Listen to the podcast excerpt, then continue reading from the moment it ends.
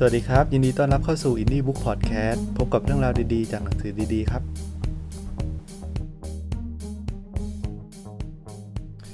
สวัสดีครับ วันนี้ผมจะมารีวิวหนังสือที่ชื่อว่าน่าจะรู้อย่างนี้ตั้งแต่อายุ 20 ครับ มีชื่อภาษาอังกฤษที่ชื่อว่า What I Wish I Knew When I Was 20 นะครับ ซึ่งผู้เขียนก็คือคุณทีน่าซิลลิงนะครับ ซึ่งเป็นอาจารย์คณะวิศวกรรมศาสตร์ มหาลัยสแตนฟอร์ดครับก่อนหน้านี้นะครับ ผมได้เขียนรีวิวไว้ใน popasset.com นะครับ แล้วก็ถือโอกาสจะเล่าให้ฟังในอีกครั้งใน Indie Book Podcast นะครับ เหมือนเดิมนะครับ การรีวิวของผมจะไม่ได้เล่าทุกบททุกรายละเอียดของหนังสือ แต่จะพูดแชร์บางส่วนที่ผมประทับใจนะครับ แล้วก็คิดว่าเป็นประโยชน์ต่อผู้อ่าน ซึ่งถ้าใครสนใจเพิ่มเติมนะครับ สามารถไปหาหนังสือมาอ่านได้นะครับ คิดว่าก็น่าจะยังมีขายอยู่ หรือว่าใครที่เคยอ่านหนังสือมานานแล้วเช่นผมนะครับ ให้ลอง กลับมาอ่านดูซ้ำดูอีกครั้งก็ได้นะครับ คุณอาจจะได้มุมมองที่แตกต่างจากเดิม จากจากการที่คุณอ่านครั้งที่แรกครั้งแรกนะครับ เช่นเดียวกับผมนะครับ ที่อ่านครั้งนี้เป็นการอ่านครั้งที่ 2 แล้วนะครับ ถึงแม้หนังสือจะออกมานาน แต่ว่าก็ยังเหมาะสำหรับนักศึกษาที่กำลังจบนะครับ หรือว่าเรียนจบใหม่ ๆ หรือกำลังเปลี่ยนผ่านเข้าสู่วัยทำงาน เริ่มต้นทำงานมาสักพักหนึ่ง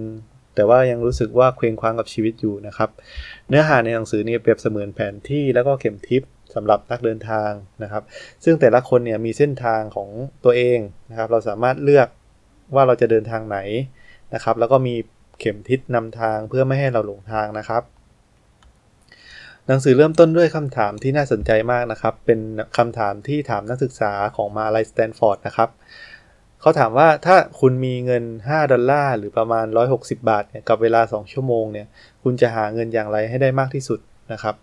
ถ้าเป็นคุณคุณจะทำยังไงครับ คุณลองคิดดูเล่นๆนะครับ ซึ่งทีมที่สามารถเอาชนะได้นะครับ สามารถทำเงินได้มากกว่า 600 ดอลลาร์นะครับ คิดเป็นผลตอบแทนถึง 4,000%นะครับซึ่งโดยปกติโดยโดยโดยส่วนใหญ่แล้วเนี่ยทีมที่ทำเงินได้เยอะเนี่ยแทบไม่แตะต้องเงิน 5 ดอลลาร์เลย เพราะว่า เด็กเนี่ยเด็กนักศึกษาไม่ได้ตีกรอบความคิดเกี่ยวกับเงิน 5 ดอลลาร์นั่นเองนะครับยกตัวอย่างทีมที่หาเงินได้เยอะๆเช่น บางทีมเนี่ยเอาตัวเองเนี่ยไปรับจ้างต่อคิวร้านอาหารชื่อดังนะครับ เพื่อให้ลูกค้ายอมจ่ายเงินถึง 20 ดอลลาร์นะครับบางกลุ่มเนี่ยตั้งซุ้มหน้าสโมสรนักศึกษาเพื่อเติมเงินจักรยานฟรีนะครับแล้วก็ขอเงินรับบริจาคแทน ทีมที่ทำเงินได้สูงสุดนะครับ ตัดสินใจว่าสิ่งที่มีค่าเนี่ยไม่ใช่เงิน 5 ดอลลาร์ หรือเวลา 2 ชั่วโมงครับ แต่ว่าเป็น 3 นาทีในการนำเสนอผลงานให้กับนักศึกษาคนอื่นนะครับ พวกเขาตัดสินใจขายเวลาให้กับบริษัทแห่งหนึ่งนะครับ ที่ต้องการรับนักศึกษา พวกเขาสร้างโฆษณาความยาว 3 นาที เพื่อแลกกับเงิน 650 ดอลลาร์ครับเราจะแยกแยะกฎออกจากคำแนะนำได้อย่างไงนะครับ ทุกวันนี้เราถูกกฎต่างๆ ควบคุม เช่น สังคมที่ทำงานสถานศึกษา ถึงแม้แต่ตัวเราเองนะครับ ก็ยังตั้งกฎสำหรับตัวเองไว้ด้วย ไม่ว่าจะเป็นกรอบทางด้านการอาชีพรายได้ที่อยู่อาศัยรถยนต์ที่ขับ การศึกษาแม้ราศีเองล้วนกักขังเราไว้ในบทบาทใดบทบาทหนึ่งนะครับ แล้วก็ปิดกั้นความเป็นไปได้อื่น ๆ อย่างมหาศาลแลลี่เพจนะครับผู้ก่อตั้ง Google ได้กล่าวว่า การมีเป้าหมายใหญ่ ๆ นั้นง่ายกว่ามี มีเป้าหมายเล็ก ๆ เพราะว่าการบรรลุเป้าหมายเล็ก ๆ มีเส้นทางที่เฉพาะเจาะจง แต่การบรรลุเป้าหมายที่ใหญ่เนี่ยมีเส้นทางมากมายให้เราเลือกเดินนะครับหนึ่งในอุปสรรคที่สำคัญที่สุดในการจัดการกับภารกิจที่เป็นไปไม่ได้คือการถูกคนรอบตัวบอกว่ามันไม่มีทางสำเร็จนะครับ อย่าขออนุญาตแต่จงขออภัยบางความหมายก็คือ กฎเนี่ยมีไว้ให้ฝ่าฝืน เพราะว่ากฎส่วนใหญ่เนี่ยถูกกำหนดขึ้นมาเพื่อเป็นแนวทาง ให้คนที่ไม่รู้ว่าจะทำอะไรนะครับ การแหกกฎเป็นอีกวิธีหนึ่งที่ปลดปล่อยตัวเองให้เป็นอิสระจากความคาดหวังที่คุณมีต่อตัวเอง และความคาดหวังที่มีต่อคนอื่นด้วยนะครับ ผมจะขอยกตัวอย่างเรื่องที่บางคนถูกกรอบความคิดของสังคม แล้วก็ของตัวเองเนี่ยผูกลังไว้นะครับ เป็นเรื่องของทีน่านะครับ เรื่องมีอยู่ว่าก่อนที่จะกะเกษียณเนี่ยพ่อของทีน่าเนี่ยได้ไต่เต้าจากตำแหน่งวิศวกร ผู้จัดการ ไปถึงผู้บริหารระดับสูง เคยดำรงตำแหน่งอาวุโสในบริษัทข้ามชาติขนาดใหญ่หลายแห่ง ทีน่าประทับใจในความสำเร็จของพ่อเป็นอย่างยิ่งนะครับ และเธอก็เอาพ่อเป็นแบบอย่างนะครับ ด้วยเหตุนี้นะครับทีน่าเลยไม่แปลกใจเมื่อพ่อได้เห็นนามบัตรใหม่ของทีน่านะครับที่เขียนว่าทีน่า LC นะครับตำแหน่งประธานบริษัทนะครับเพราะเธอตั้งบริษัทนะครับ แล้วก็เป็นบริษัทจัดพิมพ์นามบัตรของตัวเอง พ่อมองที่นามบัตรแล้วก็มองหน้าที่ทีหน้าอีกครั้งนะครับ แล้วพูดว่าลูกจะเรียกตัวเองว่าประธานบริษัทไม่ได้นะนะครับ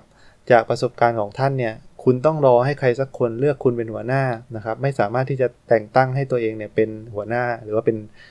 ตำแหน่งใด ๆ ได้นะครับ โลกของเรามีคนอยู่ 2 แบบ แบบที่ 1 ก็คือ ต้องรอให้คนอื่นอนุญาตก่อนที่จะลงมือทำนะครับ อีกแบบหนึ่งก็คือคนที่อนุญาตให้ตัวเองทำในสิ่งที่ตัวเองอยากทำได้ครับคำแนะนำสำหรับผู้ที่ต้องการเปลี่ยนสายงานนะครับ วิธีที่ดีที่สุดในการเปลี่ยนสายงานคือการค้นหาทักษะของคุณเนี่ยที่มีเนี่ยสามารถนำไปใช้ประยุกต์ในสภาพแวดล้อมที่ต่างกันไปอย่างไรนะครับ โอกาสนะครับยังมีอยู่รอบตัวเสมอแม้ว่ามันดูไม่ค่อยเหมาะสมกับทักษะของเราก็ตามนะครับตามธรรมชาติที่เรามีนะครับ แต่ด้วยความที่ใส่ความคิดสร้างสารรค์เพียงเล็กน้อยนะครับ คุณสามารถหาทางที่เชื่อมโยงกันระหว่างงานเดิมกับงานใหม่นะครับ แล้วก็สามารถเข้ามาใช้ในทักษะของงานใหม่ ที่เรากำลังจะเปลี่ยนไปได้นะครับ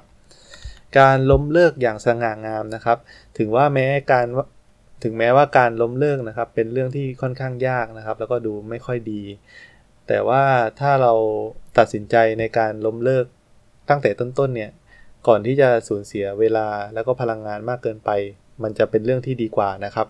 บ๊อบซัตตันนะครับ ผู้เชี่ยวชาญด้านพฤติกรรมองค์กรได้อธิบายว่ากฎของดาวินชีเขาพูดถึงการลาออกทันทีที่พบว่างานนี้มันไม่เหมาะสมกับคุณ นะครับ ถึงแม้ว่าคนส่วนใหญ่จะรู้ว่าไม่ควรนำต้นทุนจมมาพิจารณาในการตัดสินใจ แต่การขึ้นหลังเสือแล้วลงไม่ได้เนี่ยเป็นแรงผลักดัน ที่มีอิทธิพลต่อพฤติกรรมของมนุษย์เราอย่างมาก เราให้ผลกับตัวเองว่า เราทุ่มเทเวลาแล้วก็ความพยายามมานานนะครับ หลายปี ปีแล้วปีเล่า เพราะว่ามันเป็นสิ่งที่คุ้มค่าและสำคัญนะครับ จริงๆแล้วเนี่ยถ้าเกิดว่ามันไม่สำคัญเนี่ยเราจะไม่ยอมทุ่มเท ให้มันมากขนาดนั้นหรอกนะครับ อันที่จริงแล้วเนี่ยการล้มเลิกนะครับ จะช่วยให้คุณมีความรู้สึกมีอำนาจจนน่าทึ่งนะครับ ไม่จำเป็นต้องทำตัวเป็นผู้ที่คอยกักขังตัวเอง ไว้ในสภาพที่มันไม่เกิดประโยชน์ที่แท้จริงนะครับ แต่ควรที่จะล้มเลิกอย่างสง่างามมากกว่าครับ อาชีพการงานที่ประสบความสำเร็จนะครับ จริงๆแล้วไม่ได้เป็นเส้นตรงนะครับ มันมีทั้งขาขึ้นแล้วก็ขาลง เพราะเมื่อดูเมื่อเหมือนพลอตกราฟออกมานะครับ คนที่ประสบความสำเร็จส่วนใหญ่เนี่ย จะมีกราฟที่ลักษณะขึ้นลงมีช่วงรุ่งเรืองมีช่วงแบบแย่ แต่ว่าระยะยาวเนี่ยมีแนวโน้มที่สูงขึ้นนะครับ ผู้ที่ช่ำชองในศิลปะแห่งการใช้ชีวิตนั้น แทบไม่ไม่แยกระหว่างการทำงานกับการเล่นสนุกการใช้ชีวิตนะครับ แล้วก็ปล่อยให้คนอื่นตัดสินใจเองว่าจริง ๆ แล้วเนี่ยคุณกำลังทำงานหรือว่ากำลังสนุกกับมันอยู่แน่ เมื่อได้ทำสิ่งที่เรารักเนี่ยเรามีแนวโน้มที่จะทุ่มเทการทำงานหนักกว่าปกติโดยอัตโนมัตินะครับ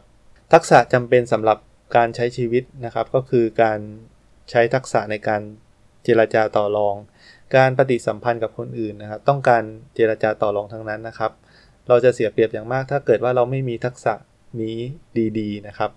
ความผิดพลาดที่เกิดบ่อยนะครับ ก็คือเวลาที่เราเข้าไปเจรจาต่อรองเนี่ย เรามีข้อสันนิษฐานว่าอีกฝ่ายเนี่ยมีความต้องการตรงข้ามกับเราทุกอย่างนะครับ กุญแจของการเจรจาต่อรองเนี่ยมีเรื่องของการค้นหาผลประโยชน์ของทุกฝ่าย เรามีความเชื่อผิดๆว่ากรรมขี้ดีกว่ากรรมตดนะครับ เราเชื่อว่าการบรรลุข้อตกลงที่ห่วยๆเนี่ยยังดีกว่าการกลับบ้านมือเปล่า แน่นอนว่ามันไม่ใช่เป็นอย่างนั้นเสมอไปนะครับ เพราะว่าการหันหลังให้กับข้อตกลงนะครับ เป็นทางเลือกอีกทางเลือกหนึ่งที่ดี วาดเป้า